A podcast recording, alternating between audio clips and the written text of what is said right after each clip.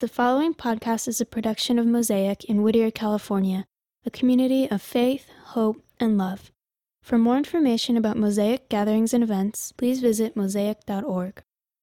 So, you know, we are talking about Solomon and going through his journal and, and his writings, and, and, and, and actually, like, like what happens with some of us sometimes, are you the kind of person that, that you process things verbally while you're thinking, and people get upset with you for that reason? You know, I feel like I'm far, I feel like I'm far away. I'm gonna, I, you know, I'm just gonna sit with you guys in a moment here. Um, any rate, the point, and there is one, is that I, have tried to stop thinking out loud because I know sometimes it frightens people. Like, honey, is there a God? You know, have you ever had you say you're processing thoughts? You know, and uh, and so people get a little bit unnerved because you're thinking through. You haven't arrived at a conclusion, but when you are thinking through, people think you are speaking your conclusion. And so Solomon is, is writing his thoughts. He hasn't come to the conclusion yet, it's still coming. And so here's a guy we've, we've talked about. He, is, uh, he was a former prince of Israel. Probably never worked an honest day in his life, never had any calluses. His dad is David, which means that, um, you know, I mean, like I've joked before, it's you know it's Bono and General Powell all wrapped up in one. The guy was a musician, he was a lyricist, he was a great administrator. He organized all of the, the, the, the, the priests in a rotation through that great temple that was built. He gathered all the building material. Um, he fought wars. He, he was able to gather these 200 incredibly awesome guys as warriors, and then there was a group of 10 from them. He forged uh, 12 loose tribes into a nation. Um, he was a redhead, traditionally speaking. You know, that's neither here or there, but it's probably stood out in the Middle East. You know, this red hair. Hey, Carrot Top. You know, and um, just an incre- incredible, incredible man. And then now you're his son. And so nothing that Solomon developed as far as character, if he had much, was ever developed the way his dad's was. And then all of a sudden, uh, he's told that, hey, you got to be in charge now. And, uh, and maybe he felt, uh, you know, I don't know what to do. I'm not my dad. I didn't, how do I learn to be the guy? And so he prays. And he says, I need wisdom. Help me. I'm just a young guy, and now I have to run this whole thing. I have to run this nation. And so God gives him an incredible dose or gift of wisdom, and he never takes it back. And, and he says, And since you didn't ask for money or wealth or honor, I'm going to give you that too. And so he gets all that. And I think maybe because of the way that, was, that prayer was, you know, you know, rolled out. Most of us sometimes think that, oh, if I ask God for wisdom, I'll get money too. You know, okay, it doesn't quite work that way, but but if you have wives, you know how to make money. So, at any rate, uh, uh, so he uh, is in, in, history. He's it's almost like a cliche, you know, is the wisdom of Solomon, and and we've read some of the things of how he established himself. But um, in reading this journal and in reading about his life and in reading uh, in whether you go to Samuel and Kings or Chronicles, you don't get, you know, you, you, you don't really walk away with the impression that maybe he was as dialed into his faith as his dad was. As you recall, um, there is approximately a thousand women he marries. Well, 700. The, the, rest were, you know, mistresses on the side. So I don't know. Was it, I'm just going to say that it, it, there's some cultures that that's more accepted or understood. You know. Um, any rate, so I mean, like, wow. I mean, you know, you just I don't know, can't get enough. You know, today I don't know. I don't get that. And, and, and he has all the money, no accountability, and all the time to do what he wants. He's a king, for crying out loud. This is not the president with a cabinet and has to make decisions by consensus. This is not a democracy. This is a monarchy. What I decide to do, I get to do. And so he pursued all forms of fulfillment like we all do, whether it's intentional or not. Um, he builds parks, he builds incredible gardens, he builds waterworks, he uh, uh, delves into the arts, um, singers and dancers, and, and then he tries the, the idea of, of pleasure, you know, great food as a gourmet, great wine as a, as a wine connoisseur, uh, so many different women. I mean, it goes on and on and on. And, and, and along the way, you kind of see the arc of his story's life. He begins his story as being given Israel and this great gift of wisdom. Somewhere along the line, he writes uh, the book of Solomon to get an idea of uh, the, you know, just this incredible, passionate, uh, you know, erotic book of, of, of, intimate love. Then there's a collection of his sayings and other sayings uh, from other men as well. The book of Proverbs. But it seems like this book, Ecclesiastes, is written towards the end of his life when, you know, when he's just beginning to come to the close of his life and he's not really happy with everything that's turned out. And, and the theme is meaningless, meaningless, or it's all vanity, it's all worthless, there's no purpose to what we do, quote, under the sun. And that's the key phrase.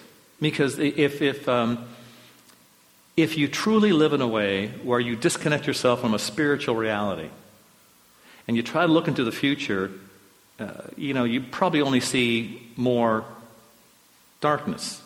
I mean, there's not a whole lot of hope if, if truly everything that's around here, all that we have is just what we can see and feel. I mean, why do anything right? I've never understood how people, I know that there are, but I don't understand how people who don't subscribe to or have a, a moral code that's tied to God live their life well. Some do, I just don't understand how. Um, because, you know, aren't some, aren't some of us in this room the kind of people that, you know, even you're tied to God, you're having trouble living your life well. You know, you're, there's that pull, you know, uh, to darkness. And, and why do we do that? Because it feels good. I mean, let's be honest, that's just how it is. Um, so, it is what it is. So he comes to this particular chapter, and we've read all the things he discusses about all the things that make no sense. No matter what I do, I find no purpose. No matter what I try, I find no purpose. And he's coming to the close of his life, and he, then he writes this particular story, uh, this particular j- journal entry in chapter 11. So let me, let me go ahead and turn to that. And uh, so he comes to chapter 11, and he begins to start to, you might say, sort of soften a little bit and give advice to people who are younger. And like, if you're going to live, this is how you should live. I recall once in um, uh, the, um, was doing a training in a corporate environment well, that's, that's, what I used to do most of the time, whether it was Verizon or with AT&T. That was part of AT&T at one time and all that. But most of my life was spent in sales or sales management and that kind of thing. But I was trying to sh- tell these young sales reps, these new people coming into the company, about the decisions they're going to make in the corporation. Like, you know, what, what choices they're going to make. And I mentioned, you know, you want to be careful of the decisions that you're going to make because eventually those decisions make you. So when you meet people who are older and grayer and you know they seem kind and they're sweet and they're, they're good to be around, that's because when they were younger people they made right decisions or they made decisions to be that person.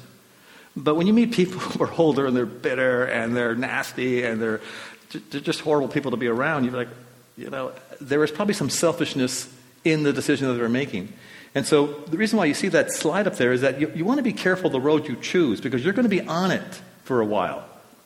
You know, there, there's different paths, different journeys, different ways to live, but the road that you choose and how you're going to live, you want to think twice. Is this going to take me to where I want to go? Um, actually, even before I read this chapter, one last tidbit. Back in 1985, I read a book that began with the end of the guy's life. It talked about his death and his funeral. And it, people loved this guy. He had a great impact, and he was just an amazing man. But that's where the story started. And then it went backwards to start off as a young person. Actually, he died at 44, so he's pretty young. And uh, so I remember thinking, wow, you know, if you think in terms of how you want to end up when you die, then you'll make choices differently when you're still, you know, alive. And uh, so Solomon is actually kind of giving that kind of advice to people like, well, if you're young or even not so young, it doesn't really matter the road you're on is not your final destiny. You know, the, the chapter, your past, your, your, your biography so far does not have to be all of your story. You can be a different person. And this is some of the advice that Solomon gives for that. So, chapter 11. Here, it's, here it goes. This is going to be very, very clear. Cast your bread upon many waters, or your pan, you know, uh, your tortillas, and for after many days you will find it again. Give portions to seven, uh, yes, to eight, and for you do not know what disaster may come upon the land. If clouds are full of water, they pour rain upon the earth. Whether a tree falls to the south or to the north, in the place where it falls, there it will lie. Isn't that really powerful wisdom? That is, wow, we could just close there, couldn't we? You can live on that for the rest of the week. It's like wherever you go, there you are. Where it falls, there it lies. Okay. Whoever watches the wind will not plant. Whoever looks at the clouds will not reap. As you do not know the path of the wind or how a body is formed in a mother's womb, so you cannot understand the work of God and the maker of all things. Therefore, or so, sow your seed in the morning, And, every, and at the evening, let not your hands be idle, for you do not know which will succeed, whether this or that, or whether both will do equally well. You know, there's always, um, there's always a, a, a source, it seems like, for wisdom. This particular little verse in verse 1, cast your bread on many waters, is actually, it has an Egyptian source, and it's, uh, it, it's older than this book my point is that this is probably not a proverb, it's not original. It's just pointed out here in this book that Solomon is saying, you know, this is actually how life kind of works. Maybe his dad told him about it, maybe he heard it from another source, but he put it into this particular book. And, and so, you know, he uses this analogy of bread. And, and um, how many of you, are you those kind of people that you always have to buy milk? Like you're never sure if you have enough milk, right? Because, you know, for, God forbid that you run out of milk, you know, like. In fact, how, how many of you have been so desperate for cereal at night? Because sometimes I can't sleep at night, and so I, I get up. There's two things that I know will fix it. Well, three. Alcohol, I've tried to kind of cut down. But the, the, the pancakes, right? The carb coma. Like, do I really want to get dressed and drive to Norm's? Because let's face it, that's the only thing Norm's does well, is pancakes. Uh, or do I want to have a bowl of cereal? And it's so pathetic when you, you put the cereal in the freaking bowl. You're like, okay, sleep is just a moment away. You go to the fridge, beer, beer, beer, beer, beer, beer, beer, beer, salami, beer, beer. You know, and, and um, that's, that's my wife's fridge. And so anyway, the point is that mine is holy water, holy water, holy water now. you go, you go, oh, milk, awesome, and you pour it out. It's like cottage cheese. Like, okay, maybe not, maybe not good. And so you get desperate. You start thinking, okay, what can I make milk out of in my refrigerator? so you go for the half and half. Wait, it gets worse. And then you say, so you, okay, all right, it's going to be too creamy. So you, you know, maybe, you know, water, something, you know, okay, that's not working. And then, okay, I've done this, the cremora. I've actually tried to make it out of cremora. Yeah, when you're, when you're jonesing for sleep, you'll try anything. So I go to my wife's fridge, beer, beer, no. Um, but he uses bread. I, I said that to say about, you know, some people like this with bread. You cannot go to the market without buying a loaf of bread. And you'll have loaves stacked up in your freezer. Just shoving it in there because you never know when there's going to be a, a, a, a, desperate need for toast. You just never know when someone's going to be needs toast. And so you put it in the freezer, and what happens? It just dries out and becomes a mess. Or you go, I'm not going to put it in the freezer because you know, I forget about it. So I'm going to put it in baggies with a Ziploc and I'm going to leave it out. And then, you know, like three days later, well, actually, if you buy it from a regular supermarket, it'll last a year, right? You, you buy from Trader Joe's, it's two days, and then it's moldy because there's no preservatives. Well, Solomon is kind of saying instead of trying to freeze it and store it and, and, and, and, trying to put it away and, and keeping it, because you know what? Give your resources away. Now, everything about this screams, everything about this in our culture, and even if you're just a normal, rational human being, you're thinking, no, I should keep what I have because I never know when I'm going to need it. And God is saying through Solomon, that's exactly why you should give it away, because you don't know when it's, I'm going to bring it back to you. And don't keep track of it. Live a generous life. Give away your bond, as it were. So the primary point is really about generosity, these first couple of verses.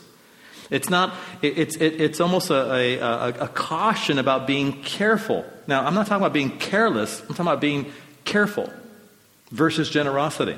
Because there's a part of us, and, and you know, I feel it in this group, you're, you're, thinking, well, you know, you don't, you need to be saved, you need to be. I, I, this is not a, a rant about saving or investing or managing your money well, but it is a call to becoming a generous person. And generosity is not just an action. Well, let me, let me just give away the clothes that I don't want to wear anymore or can't fit in. Um, but being generous with everything that's about your life. So it's not just an action, it's an attitude. It's not a situation where I, I do this one thing for at one time, but it's a, it's a condition of your soul. It's, it's your posture. It's, this is who I am. So it, the generosity really involves more than just your stuff. It really involves you. It's your soul that is the call to share and give for. Now, I, I tend to be the kind of person that has, um, you know, are, are you kind of people that kind of go up and down with, with stuff? You sort of binge and purge? Maybe not food wise, but I mean, maybe you food wise, but, but you know, you, you do things in like spurts. How many of you actually, at times, you actually feel guilty that you don't read the Bible every day?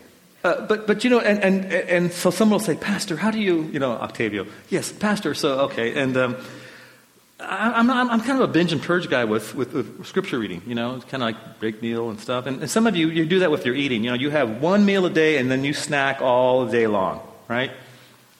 If I have breakfast, I don't need to, I don't need to eat again the rest of the day. Hence, you know, the minimalist thing, thing that I am here.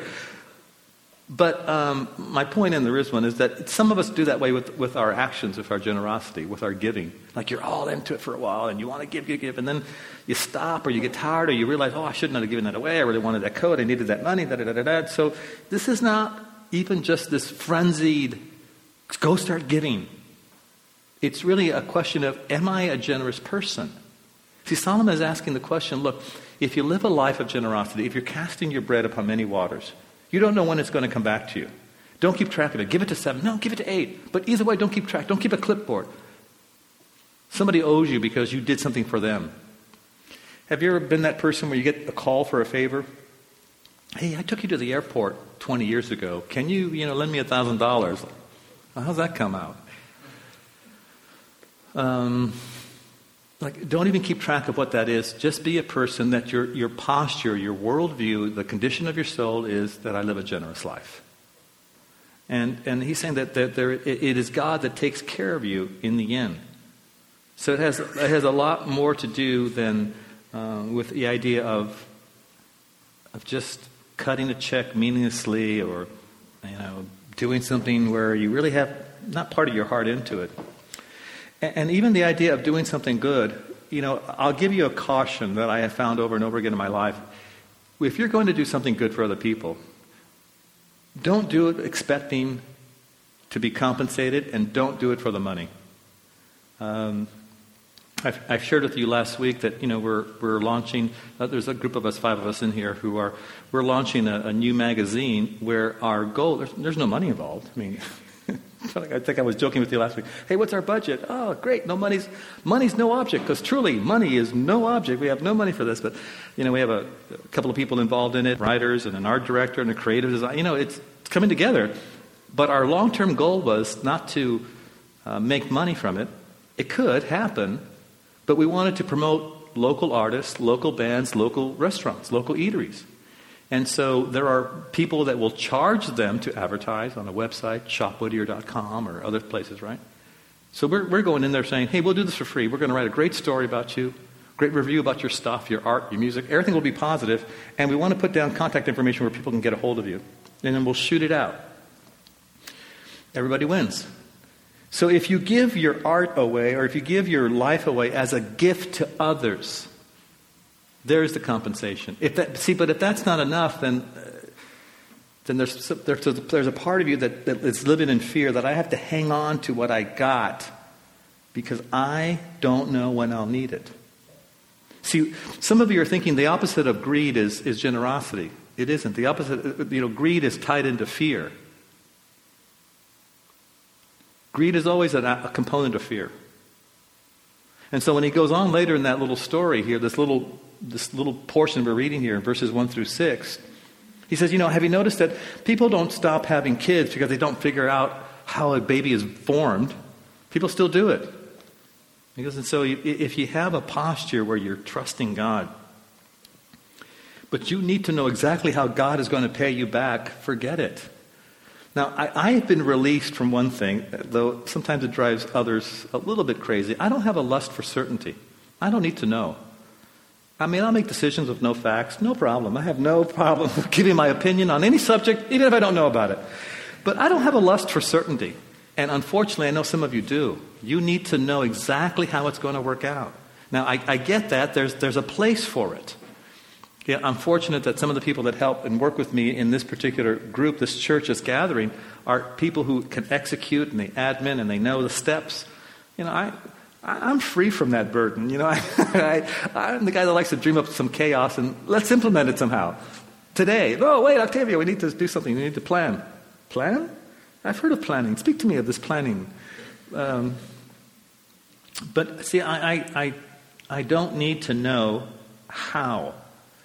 I, I'm trusting that God will. So either He, either Either he can or he can't. That's what it comes down to. Either I trust what he says that I will I'll keep track of your generosity.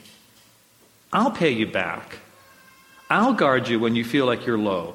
I'll take care of you when those when the needs come in and you feel like you don't have enough. I'll be that person, but if you're trying to be that person managing and keeping the bookkeeping of your life, forget it.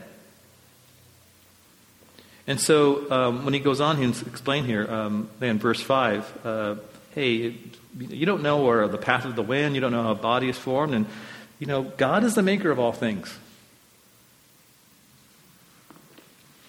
But in also in that, in that, little section here, verses 3 through 5, you know, there's, there's also, you might say, a, a, call to or an encouragement to just stop making excuses and, and just pursue doing the right thing. Look, I know this, that the one benefit of, uh, you know, my wife and I will both be 53, October, November. The one benefit about hitting my age is that you, have, you, you can look back and there were times in my 20s and 30s and 40s that I thought, oh my gosh, I'll never recover from this. You know? When you're being hooked up, taken to Hollenbeck Station, you think, hmm, this is awkward. I'm not going to recover from this. You know? When you're handed a blanket at Parker Center, you think, man, this is not good, you know? uh, but my point, and there is one, is that um, you have the advantage of looking back and saying, you know what? Had I done this, I, I could have avoided that. Or when I thought this was all over, actually it wasn't over. It was just a, a, a, it was just an attitude check for me. That's the one advantage of getting a little bit older. Well, there's others, but that should be one. You get to develop a history of how God has been kind to you, even when you were just an idiot. So here's the other thing looking back, I know there's always a reason to not start a new project, to hesitate investing in someone's life, to uh, think that somehow you've made some huge mistake and your life's over, and you have you have done the thing that has defined you for the rest of your life. Now, if, if you get nothing else out of this morning, let me let me give you one thing. I hopefully you'll take away. Your worst moment does not define you for life. It's a chapter in your book that makes you more interesting, but it, but it does not define you for life. We are not defined by our worst. There's always a reason to not sometimes do the right thing and start over or start new. I'm too old. I'm too broke. I've screwed up too often. I can't be trusted with this. Um, I shouldn't. I don't have the resources. I don't know. There's always a reason not to do something right. I think sometimes we just want certainty that it's going to work. And, and uh, look, part of following Jesus really does involve risk. How many of you know now, after whatever number of years or months of connecting to God, that you realize He doesn't tell you the end of your story?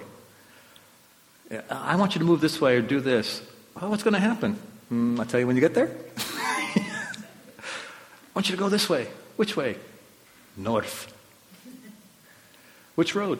Pick one. Uh, what do I do if I get tired? Stop? Go Mimi's? I don't know. What, do you need, need to do. Look, let, let, me, let me encourage you this. And, and this is the part about freedom that really we don't like.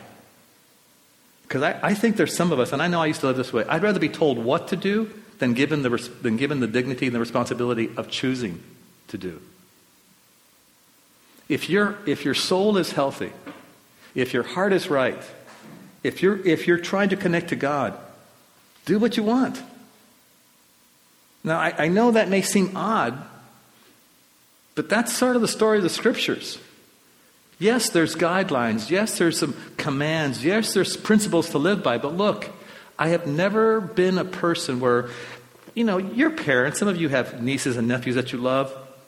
Have you ever seen or ever been that person? Maybe you were, maybe in a very rotten moment, but you know, your kid gives you this little thing that they make, right? Macaroni art, the, the rooster, the turkey thing with the ham, the cardboard paper necktie on Father's Day, right? Have you ever said to your kid, This is stupid? I can't believe you're. When you learn how to do it better, then give it to me. Bah, right in their faces. I'm so sorry, that hurt you, didn't it?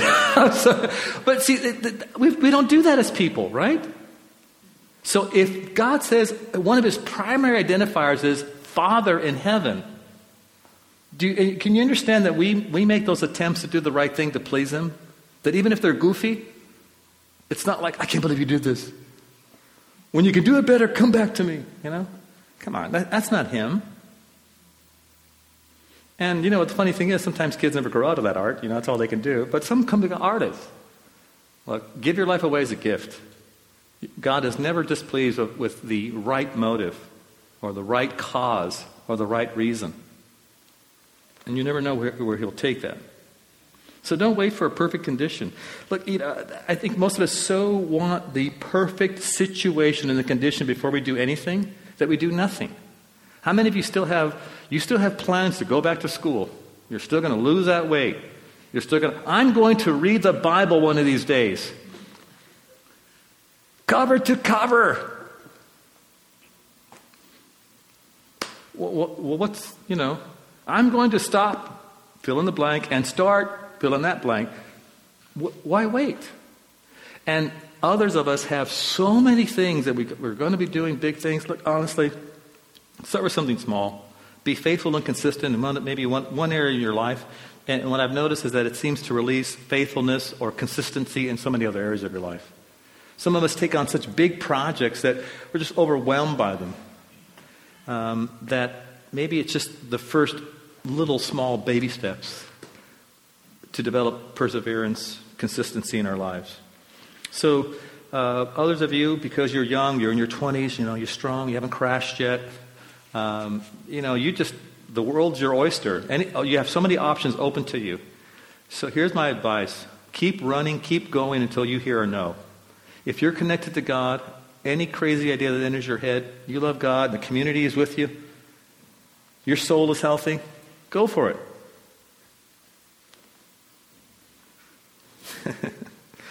I know some of you are parents thinking, don't tell my son that. He wants to get a tattoo. So, how is it all going to work out? Okay, this is where I've given a lot of thought to it, and I prayerfully considered this. So, I want you to hear this. I don't know. But that's what verse 5 is talking about. Look, we don't know how many things work out, and we still do them. That's why he mentions that whole baby thing in there. God is the maker, God is the keeper, God is the accountant, God is the one that, that, that works. Look, when you're following Christ, you're not talking about a rational life, right? You're talking about a life where you're, you're, you're claiming to believe in a God that's invisible, a God that made you, a God that has a future, a God that will enter into your story and physically enter into you, literally become part of your life, energizes you from the inside out, changes you, commits to you. That's not rational necessarily. It's not irrational. It's just, it goes beyond reason. It goes beyond where reason can't take us. It is trusting. It is, you know, an old fashioned word, it is faith. It is belief. And that's, I know that, I, and I know that's the frustrating part for some of us. Listen, I, I truly, truly know that. Because you want to see and be certain before you take a step forward. It, it, it reminds me classically of that. Um, the, the, the last Raiders of the Ark film? The Last Crusade. Not, not that piece of junk they threw out at the last minute. You remember that scene where he's crossing over to go to get the grail and he's looking and like he's supposed to walk and he's like, oh, okay, how do I do this? And he takes the step and it was solid. Anybody sound familiar, sort of? Okay. That's what it's like. Uh, it's, uh, unfortunately, or fortunately, following Christ, if you want to know how it works, you have to do it to see how it works. There's, there's no, you know, people can tell you what they've experienced. It may sound nutty. People can tell you what, it, what it's like. It may sound crazy. But really, if you want to know how it works, you just have to do it to see how it works with you and part of the community. So, okay, so let's take a look at this. So, if you look at if you're looking at this whole chapter, it's you know it's it's trusting God to keep a record of your generosity in your life. It's it's being the kind of person who avoids excuses and pursues um, doing the right thing for the right place. And but but uh, verse six, he sums up this little section here about working hard, and he uses the metaphors and analogy of morning and evening for our beginning and end of life. Uh, so let, let, me let me say this real quickly, and I'll kind of touch on this point because we're going to close in a few moments. Truly, truly, truly, I want you to hear this. There's very few things you can do in your 20s and 30s that are final. They're just not. bankruptcy, uh, uh, you know, a, a, a, crash, I mean, some law being broke. I mean, there's just very few things you do in your 20s, even 30s, that are final, that they define you. I mean, you know, I guess if you get caught in prison, uh, but even then, I mean, there's, there's opportunities to be a different person. And some of us, I know, you're so feeling the weight of a past failure or a past darkness or, or difficulty that you just don't do anything else going forward because you're living here. You, you, you, you think the story of your life is the previous chapters. Where Paul gives us at least a hope and encouragement that he says, hey, if we're keeping our eyes on Jesus, the author of our faith, he writes our stories, he perfects it. All right. So, and then this verse, he's saying, you know, listen, get started now. It, right now, you're alive, you're awake, you're listening to this, you're in this book, you're in this conversation, you're in this series, you're in this church. Get started now. Start doing the right thing right now. It could be just one area of your life. Maybe you've, you've hesitated. Maybe you're wondering, I'm praying about this. Should I do this good thing? Well, let me help you with this answer. Generally, yes. It's a good thing, yes. Before the night when no one else can work, before there's times when you're not, you know, you come to the winter of your life and you just maybe not be able to be the same person. Uh, a friend of mine, some of you know that I went back to school. Um, I'm the oldest living freshman right now in college. Fact, it's funny because even just Monday, this, uh, this woman who was actually dressed well, professional, you know, looked sane and normal, she walked up to me. She goes, I make it a point to meet all the new professors and adjuncts. And so I just wanted to, I'm so and so, the executive so and so. Oh, awesome. Well, you keep looking for that new professor and adjunct because I'm a freshman, you know. And uh, so this fellow, a friend of mine, uh, his name is Rick, he sent me an article late last night uh, about this woman who graduated from college at 94. Yeah, you got to hand it to her, right? You know, and, and, she's the second oldest person to have done that. The first is some 95, and uh, and you know they taught themselves Greek. You know, it's just an incredible person. And I'm thinking, yeah, you know, why why do we assume that as you hit to a certain age that you're supposed to stop? learning or growing or expanding or investing in others, new projects starting, creating new problems, starting new troubles. What kind of mess can I get into today? and then a couple of cautionary notes. Look, when you're busy, uh, there are going to be times that there'll, seem to be kind of a lull in between activities, in between projects. And I know this as certain as, as I know anything is that that's when that's if, if there's ever a time when when you know you feel like you're questioning your value, questioning your worth, or questioning if it's worth it, that's when it's going to happen when you're not busy. Now, I'm not talking about being busy where you're just running around exhausted and chaotic and frantic. I'm just telling you that when there's a lull, that if there's ever a an attack or self doubt's going to kick in, it's right in those moments when you're not busy when you're in between stuff? Does it matter? Who really cares? Some of us are going to be doing good things where it seems like there's no result right away. Like, you know, again, does it matter? Now, I'm going to tell you, it does matter. This is part of going back to verse 1. It's when you're giving and casting your bread upon many waters. You don't know what's going to come back to you. What will succeed? I mean, look what he does. Look what he says here at the end of this verse. Um, and at evening, let not your hands be idle, for you do not know which will succeed, whether this or that, whether both will do equally well. Some of us have the impression that maybe the most productive, powerful years are those years in your 20s and 30s and 40s and 50s. And yet, I can tell you from history, a lot of great men and women live their most productive years in their 60s and 70s and 80s. You don't know what, what you do, how it will turn out in the end. So, age cannot be one of those conditions that prevent you from doing the right thing, whether you're too, you feel like you're too young or you're too old. And here's the last thing. This is, this is not a call to just go hog wild doing crazy things.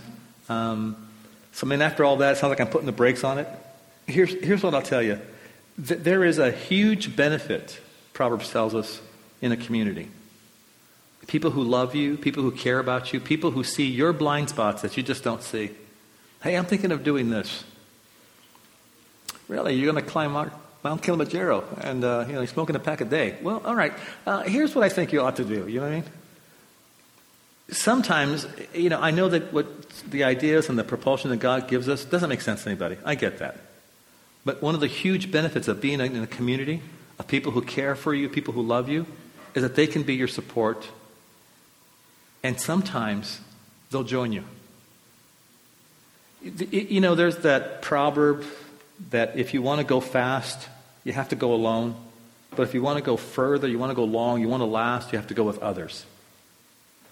We, we, our lives are not meant to be lived alone. Our lives are not meant to be, you know, uh, have this solitary, you know, success moment. Really, the biggest successes and the most fulfilling moments in your life, the, the moments with the most meaning, are usually with a group of people or with at least another person. And so when Solomon tells us to move forward and go ahead, it, this is not a call to just do this solitary project to be your own man or be your own woman. But if you live in a generous life, if you're taking risks, if your soul is correct, then maybe the, the best thing you could do right now is continue to be a person that lives in a way that attracts others because it's God that's keeping track, anyways, of your life. Hey, let me close with you uh, for a moment in prayer, and then we have uh, some announcements. Father, I, I do want to thank you that, that, that you're not a God who forgets, and you're not a God who doesn't care, and you're not a God who isn't interested in our lives. That you're a God that restores us and, and, and relieves us of our messes. And so, what I do pray is for folks that are perhaps feeling these moments of regret or past failure, that it feels like a restraint, that they would be set free from that. I pray for folks who are disconnected from you this morning and, and, and feel distant, that they would connect to you through their son, through your son Jesus Christ, because you are good and you are looking for each of us to connect to you. So thank you for these words from Solomon. Help us to remember and how to apply them into our lives, I pray. In your son's name, amen. Thank you for listening to this production by Mosaic Whittier, a community of faith, hope, and love. For more information about Mosaic gatherings and events, please visit mosaic.org.